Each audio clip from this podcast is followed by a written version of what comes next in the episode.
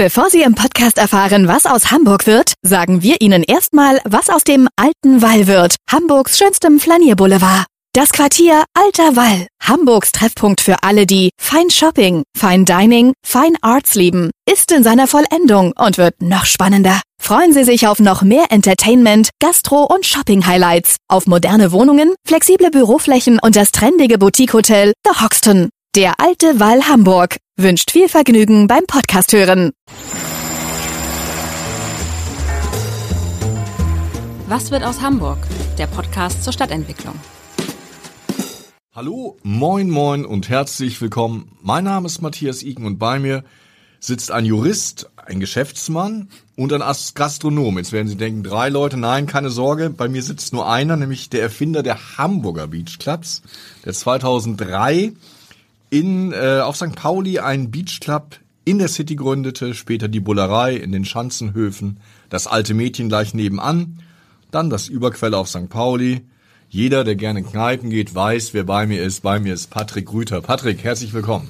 Puh, vielen Dank für die fulminante Einleitung. Freue mich sehr, hier zu sein. Ja, fulminant musst du jetzt sein, weil du musst fulminante Antworten finden auf die fünf Fragen. Deine Lieblingsstadt, ich ahne es. Meine Lieblingsstadt ist Kapstadt. Ha! Ich durfte dort ein Jahr leben Außerdem wollte ich was anderes als Kopenhagen antworten.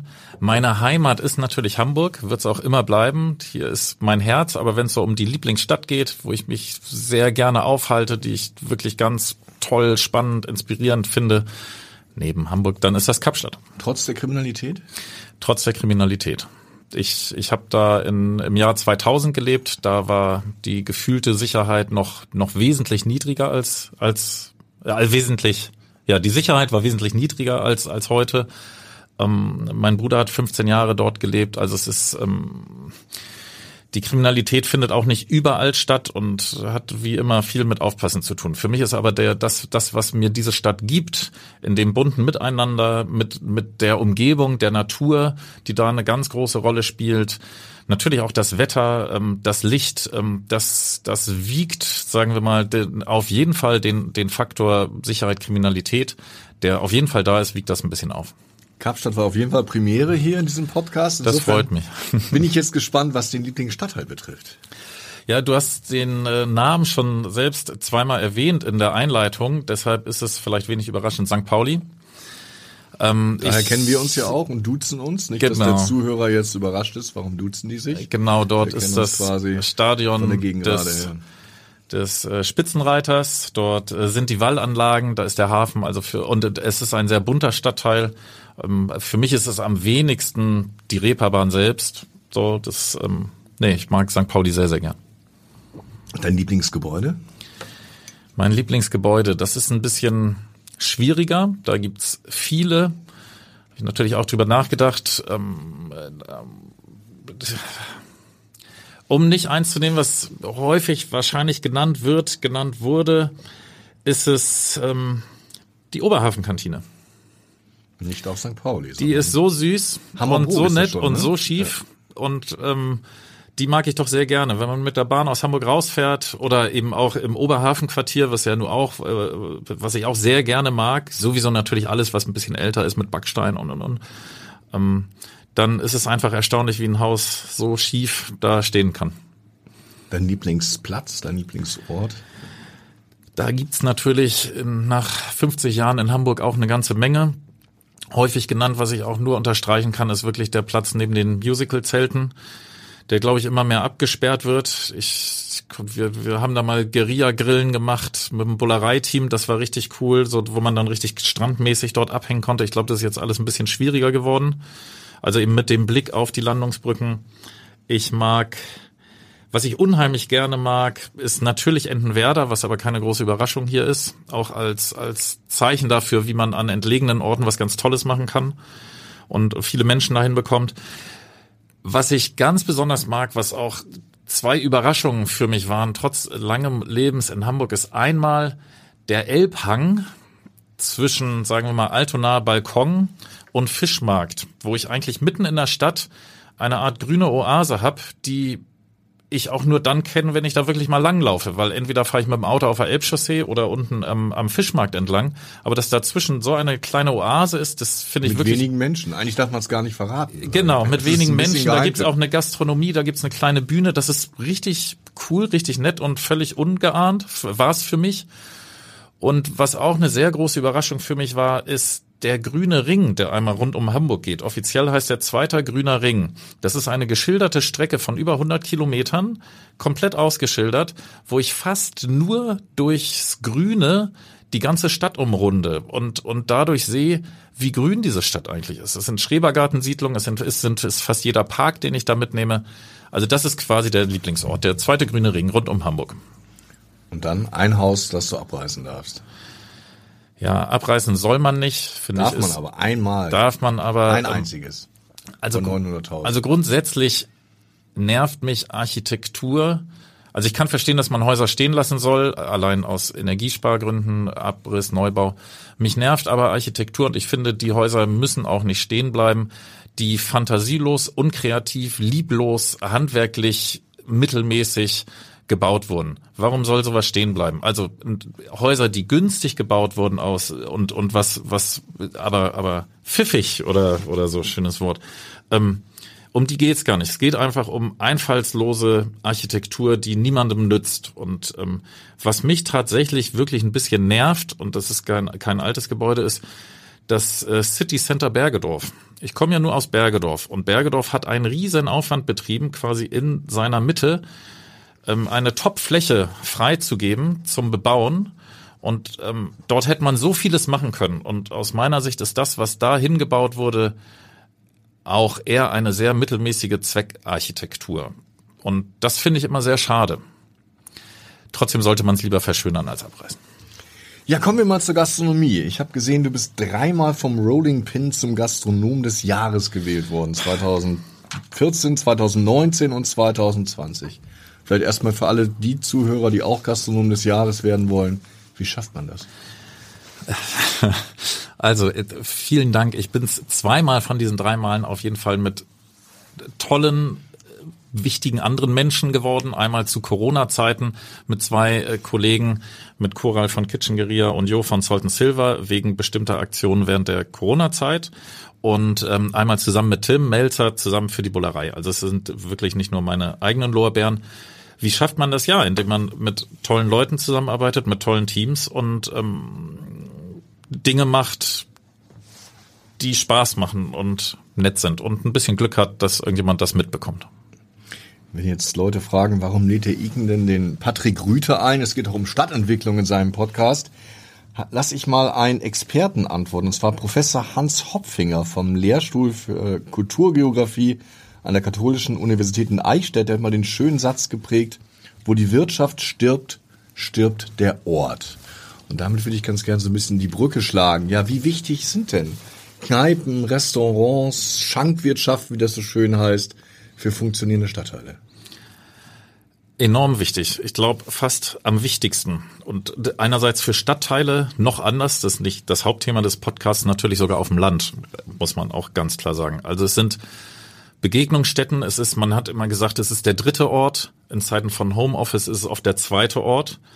Es sind Orte, wo Menschen zusammenkommen und auch mal ein Feedback bekommen auf ihre Meinung, die sich in ihren Echo Chambers und sozialen Medien äh, immer weiter hochsteigern, wo vielleicht auch mal einer neben einem am Tresen sitzt und sagt, du, lass mal gut sein oder mal ein bisschen ruhiger. Es sind die Orte, wo, klar, Geburten und Beerdigungen zelebriert werden, wo politische Willensbildung stattfindet, wo Sportvereine ihre Feiern machen. Also das ist der soziale Schmierstoff oder der Kit fürs Leben. Wo, wo sonst? Zu Hause, auf der Arbeit oder eben in der Gastronomie. Und sie hilft, Orte zu beleben und sie führt dazu, dass Orte nicht belebt sind, wenn es sie dort nicht gibt.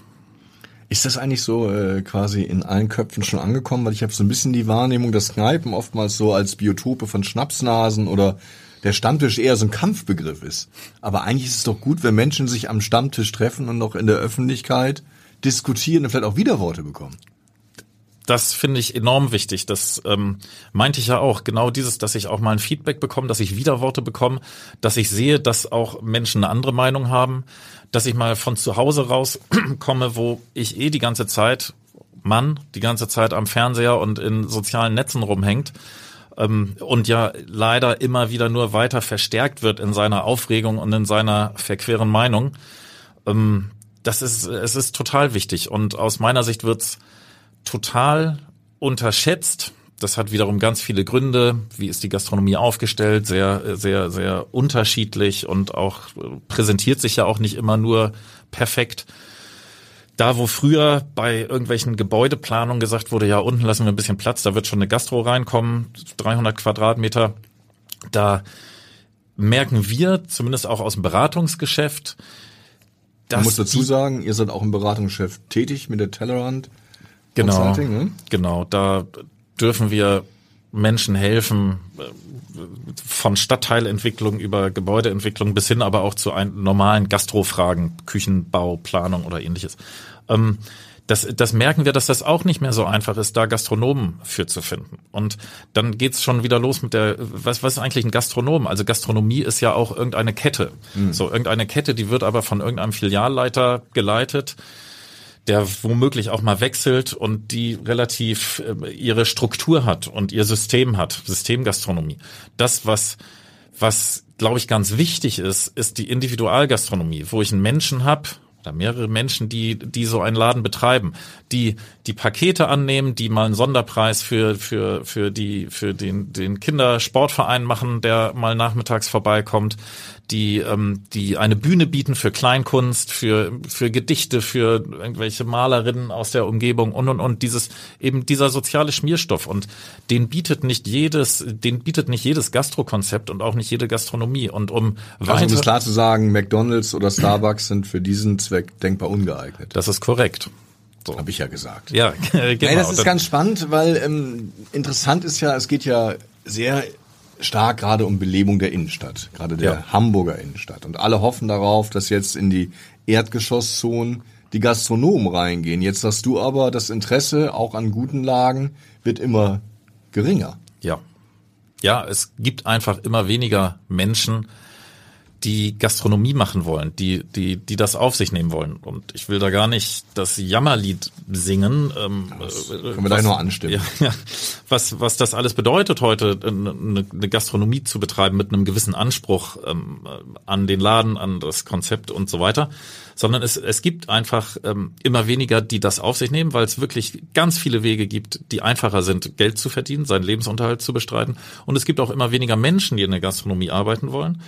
Und es wird auch alles immer teurer zu bauen und auszubauen und, und komplizierter. So, und, und viele, dazu kommt noch, dass natürlich viele Investitions- und Miet- und Modelle in der Innenstadt vor vielen Jahren geplant wurden, als, als klar war, dass man noch sehr, sehr hohe Quadratmetermieten erzielen konnte. Und das widerspricht natürlich einem, wenn ich als Gastronom ein tolles Konzept machen möchte, dann geht das natürlich zu Lasten meiner Marge weil ich ein bisschen besseres Essen einkaufe, weil ich es nicht so teuer verkaufe, weil ich meinen Mitarbeitern ein bisschen mehr bezahle und weil ich tollere Sachen, Stoffe einkaufe, Möbel einkaufe.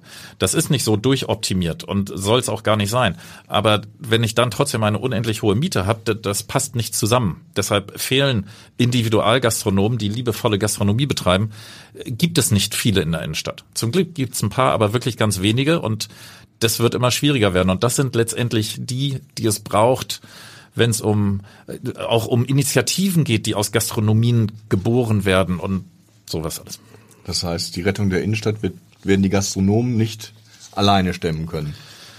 Sie werden Hilfe gebrauchen. Ich glaube, es ist ähm, eine idealer, ein idealer Anknüpfungspunkt oder eine, die, die, die, der richtige Ansatz, das über Gastronomen und sagen wir mal mit Gastronomie verbundenen Dingen zu schaffen. Also letztendlich hat ja auch eine eine Eislaufbahn wird spannender, wenn es da leckere Getränke und leckeres Essen gibt oder eine eine egal was. Ähm, auch auch ein Museum ist netter, wenn es dann ein gutes Museumscafé gibt oder ein Restaurant im Museum.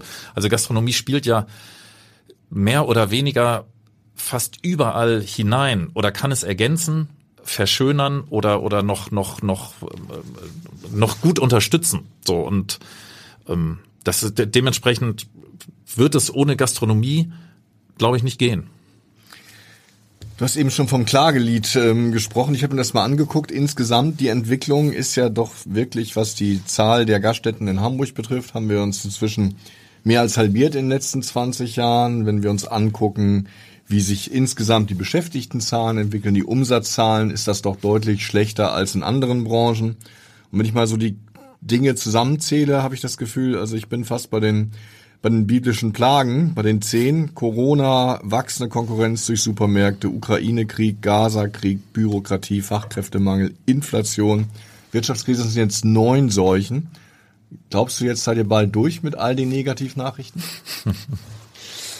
Ja, selbst die neuen Seuchen, da, da, da gibt's noch einige, die man hinzufügen kann. Ähm, ich, ähm, ich, natürlich hoffe ich, dass wir bald durch sind in, in der Häufung und äh, dieser schlechten und, und äh, oft, also so in Corona zum Beispiel, wenn dir natürlich verboten wird, überhaupt deinen Beruf auszuüben, aus guten Gründen, ähm, dann das ist natürlich das, das maximal Schlimme, aber wir hoffen, dass wir durch sind mit den, mit den großen Seuchen. Es wird aber nicht mehr so sein, wie es, vorher war. Das wird nicht passieren. Und äh, auch um es klar zu sagen, das ist auch okay, dass einige Gastronomien aufhören.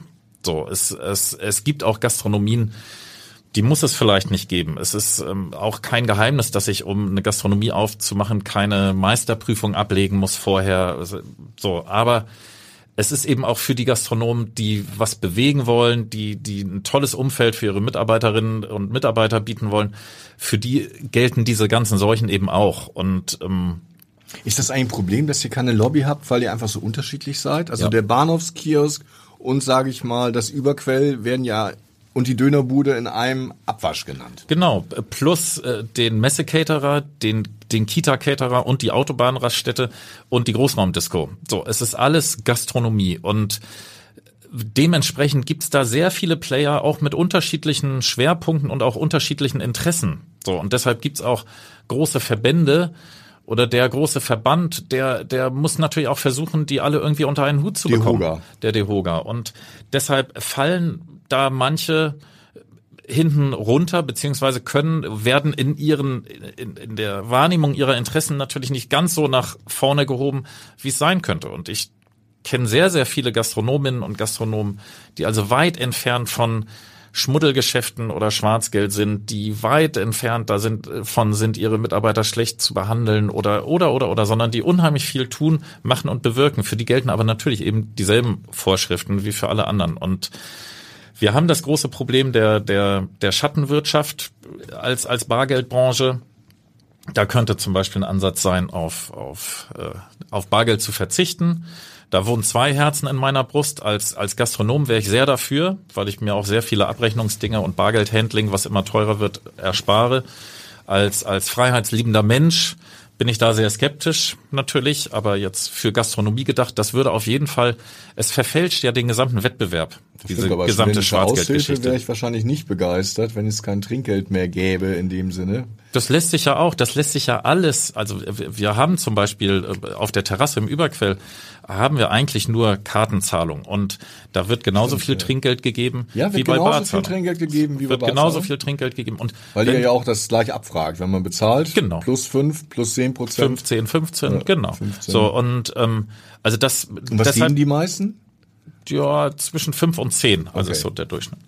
Und ähm, wenn ich in, Eng, in England kann ich jeden Straßenmusikanten mit Karte bezahlen. So, das, ähm, das ist einfach. Aber wie gesagt, nochmal, da, das andere Herz in meiner Brust ähm, sagt natürlich schon, dass Bargeld auch ein Stück Freiheit ist und dass natürlich jede Kartenzahlung eine Spur hinterlässt und und und. Aber sagen wir mal, für Schattenwirtschaft äh, fände ich super, wenn wenn äh, die Gastronomie oder wenn sagen wir vielleicht auch bestimmte Vorteile in der Gastronomie an äh, Bargeldlosigkeit geknüpft würden wird wahrscheinlich alles schwierig sein und sowas werden Verbände sicherlich nicht befürworten können.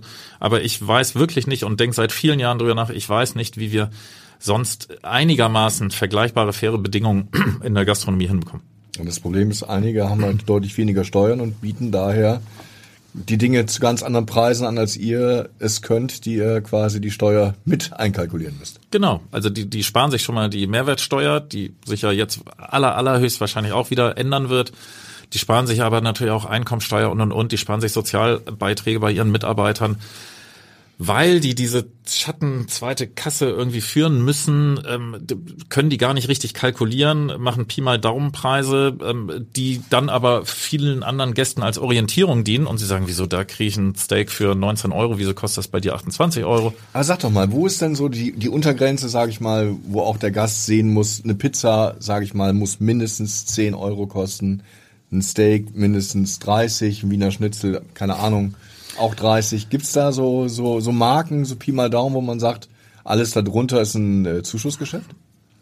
Also nein, das kann ich so nicht sagen. Ach, schade. Ja, weil auch da, ich würde so gerne sagen, auch da ist natürlich so, wenn ich wenn ich einen, einen abgeschriebenen Laden habe und da seit 30 Jahren nicht renoviert habe und ähm, äh, sagen wir mal selber kellnere und, und gar nicht so dran denke, mir das Geld richtig auszuzahlen und die Sachen einfach nur billig einkaufe, dann kann ich eine Pizza auch für unter 10 Euro anbieten. So, wenn ich aber einen Laden mit Designern, mit lokalen Handwerkern gebaut habe, wenn ich gute Zutaten nehme und meine Leute gut bezahlt, dann kann ich eine Pizza nicht unter 10 Euro anbieten. So, und mit dem Wiener Schnitzel, wenn ich das tiefgefroren irgendwo und mit billiger Panade und und und in die Fritteuse schmeiße, dann kann ich das auch unter 30 Euro anbieten. Und wenn ich es aber in Butterschmalz und und und, äh, wie es sich gehört, zubereite, dann ähm, und vom Kalb, nicht vom Schwein, also das wäre dann ja auch Schnitzel Wiener dann, Art. Wiener Schnitzel, genau. Genau, ähm, dann, äh, dann kann es eigentlich nicht unter 30 Euro sein. Kommt dann aber auch wieder auf die Beilagen drauf an. Und also es ist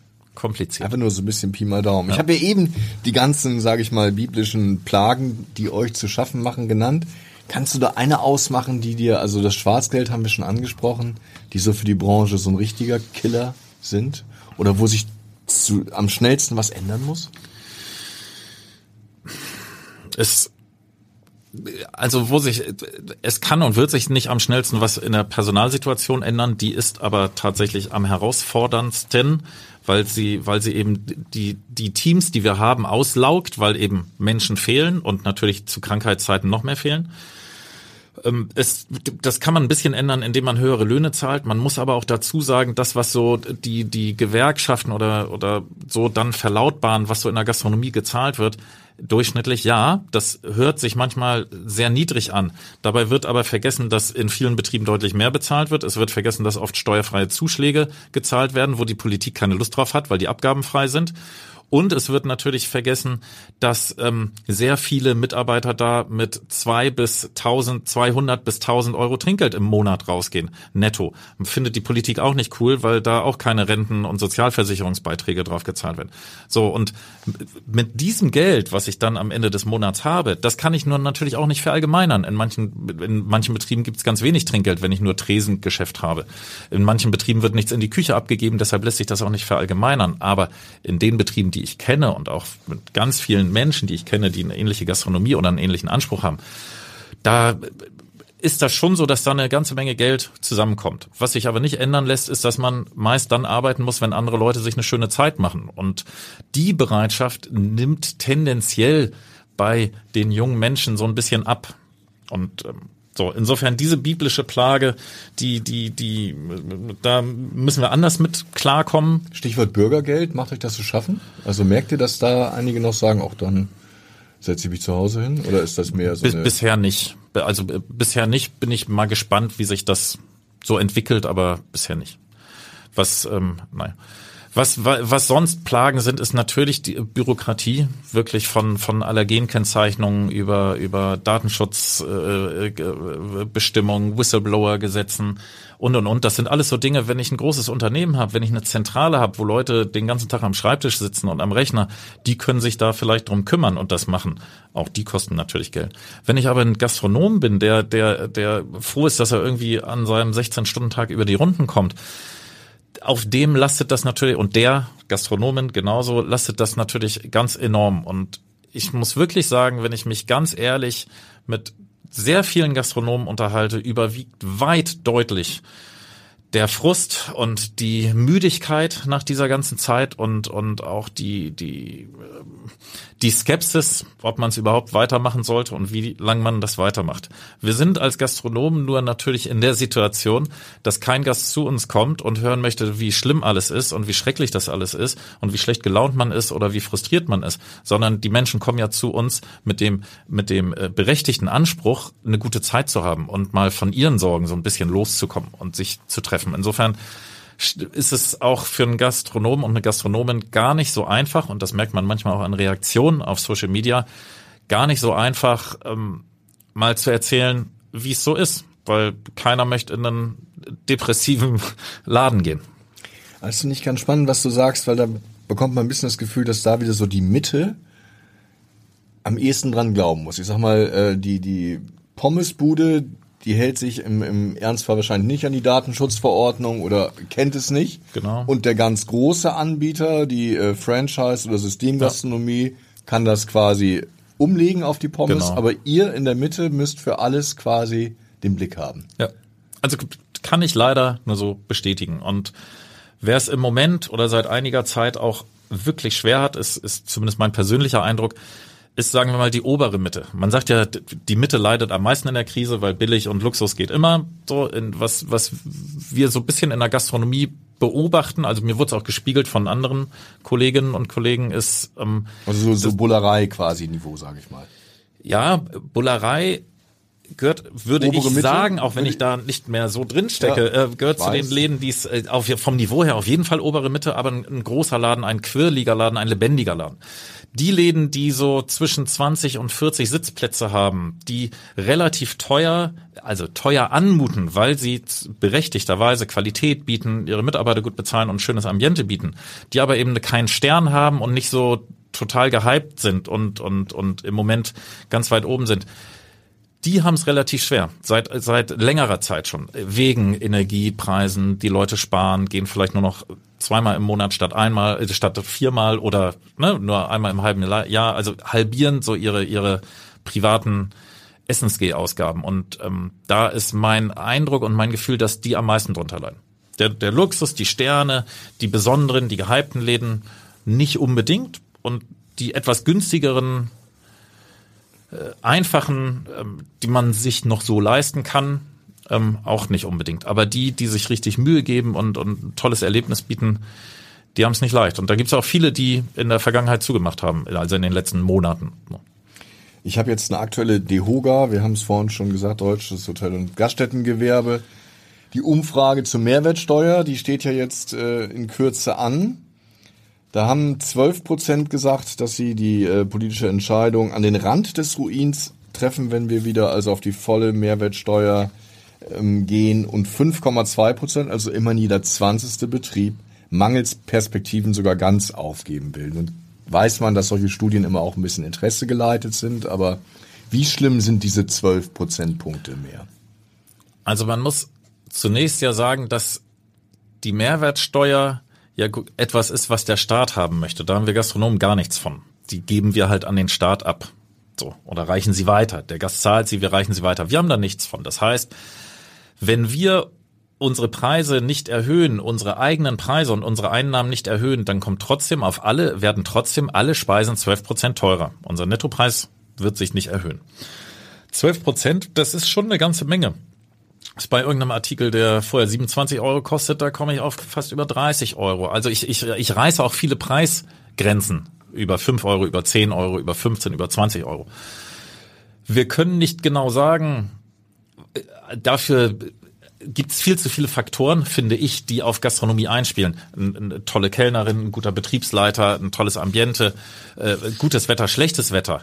Deshalb äh, kann ich als Individualist gar nicht so genau sagen, was es bewirken wird. Ich glaube aber auf gesamtwirtschaftlich, gesellschaftlich gesehen, glaube ich schon, dass es zu einem Umsatzrückgang kommen wird, weil dieses Gefühl, oh, jetzt ist es noch teurer geworden, ohne dass ich eine Verbesserung an Service oder Qualität habe. Außerdem muss ich eh ein bisschen sparen, alles wird ja teurer. Also ich, ich glaube schon, dass es eher dazu führt, dass Menschen noch ein bisschen weniger, seltener essen gehen, als dass sie häufiger essen gehen. Und ähm, deshalb kann ich die Angst davor verstehen, Was konkret bei rauskommt, ich, also das werden wir dann sehen. Also ich, ähm, aber, aber mit 17 das wissen ja auch nicht alle, die haben ja nur 7 Prozent. Also Bitte? wenn ich, wenn ich außer Haus liefere, dann bin ich bei 7 Prozent.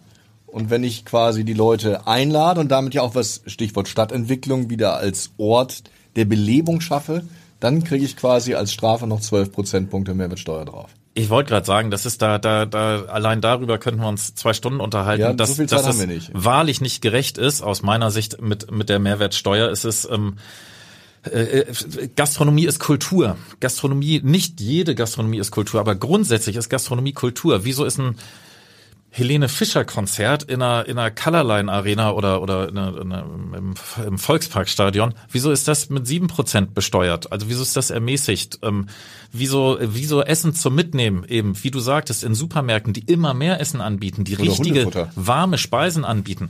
Äh, beim Bäcker, jeder Bäcker bietet mittlerweile fast Nudeln und Pizza an. Wieso ist das zum Mitnehmen äh, äh, subven nicht subventioniert, aber mit einem ermäßigten Mehrwertsteuersatz belegt und und das die Mühe, die ich mir in meinem Restaurant gebe mit Kellnern servieren, äh, Besteck und so weiter nicht. Aber das ähm, ja, das da das nervt schon immer und es wird jetzt auch wieder nerven, wenn es wieder erhöht wird. Abgesehen davon, dass es für einen Unternehmer auch nicht so einfach ist, jetzt immer noch nicht genau zu wissen, ob in zweieinhalb Wochen die gesamte Kalkulation umgestellt werden muss, neue Karten, Team geschult und so weiter werden muss oder nicht. Aber das ist, ähm, wir wollen ja nicht klagen. Ja, das Spannende ist ja auch, dass, ähm, also wenn eine neue hippe Kneipe, ein lustiges Restaurantkonzept aufmacht, dann lässt sich die Politik sehr gerne sehen. Die Tourismusbranche freut sich, dass da wieder was ist, aber wenn es dann hart auf hart kommt, seid ihr relativ alleine, oder? Von der Politik sehe ich das schon so. Ähm, von beispielsweise hier in Hamburg äh, Tourismusvertretung oder so nicht, weil die definitiv die Wichtigkeit von Gastronomie und Hotellerie und, und so weiter sehen, muss ich wirklich sagen.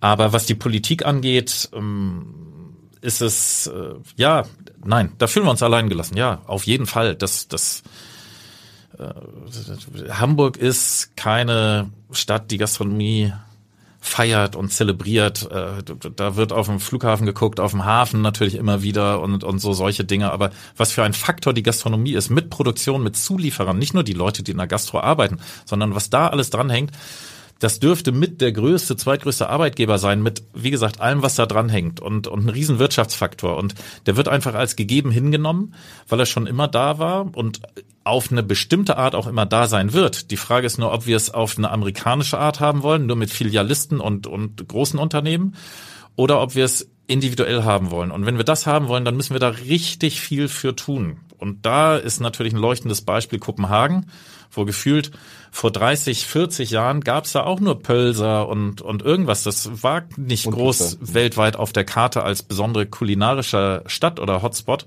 Und da wird so viel getan. Und das hat aber dann eben auch mit Geld zu tun. Und das sitzt in Hamburg außer bei, bei großen Gebäuden und Planungen für Kühlbrandbrücken sitzt das Geld halt ganz fest in den Taschen. Und, Aber mach's ähm, doch mal konkret, weil Kopenhagen hat ja dieselben EU-Bürokratie-Regelungen. Das müsste doch eigentlich, äh, das, was dort möglich ist, muss doch auch hier möglich sein. Kopenhagen erleichtert und hat vor allem in der Vergangenheit Gastronomen sehr vieles erleichtert. Also erstens sind da sowieso Unternehmensgründungen einfacher und so weiter, aber das, das mal beiseite gelassen. Ähm, Flächen zu finden, äh, Flächen freizuhalten für gastronomische Entwicklung, ähm, eine, eine Kultur zu schaffen. Also beispielsweise, ich möchte ein, ein Naturweinfestival veranstalten. Da war, wird es in der Vergangenheit so gewesen sein, dass mir womöglich die Stadt Kopenhagen die Miete für eine Veranstaltungsfläche bezahlt, dass die wahrscheinlich auch die, die Hotelkosten für, für die 15 Hauptstände bezahlt oder Influencer, die da hinkommen und, und, und. Also da wird auf ganz vielen Ebenen sehr viel ähm, supported und unterstützt, weil da eine klare Idee hintersteckt oder steckte. Und so hat sich dann natürlich mit auch den richtigen Menschen, wie einem Klaus Meyer und dann mit dem Noma, auch dem René Rezepi und so weiter, ein, ein, ein Biotop gebildet, ein Cluster gebildet, was dann natürlich wieder eine richtige Dynamik entwickelt. Und ähm, Da gehört aber wie so häufig, wie auch bei Stadtentwicklungsthemen, da gehört auch da, da gehört dazu, dass man die Voraussetzungen schafft und auch durchaus mal größer denkt und großzügig ist. Und das, wie gesagt, vermisse ich in Hamburg sehr häufig an vielen Stellen. Und dass man dann aber auch machen lässt und dass man nicht als, als Beamter aus einer Behörde meint, man könnte vorgeben, wie sich, wie sich etwas Kreatives entfalten kann auf Dauer. Das ist ein falscher Ansatz. Das heißt, es gäbe von den Leuten her das Biotop in Hamburg schon, aber es gibt nicht die ähm, Rückendeckung durch die Politik und Behörden.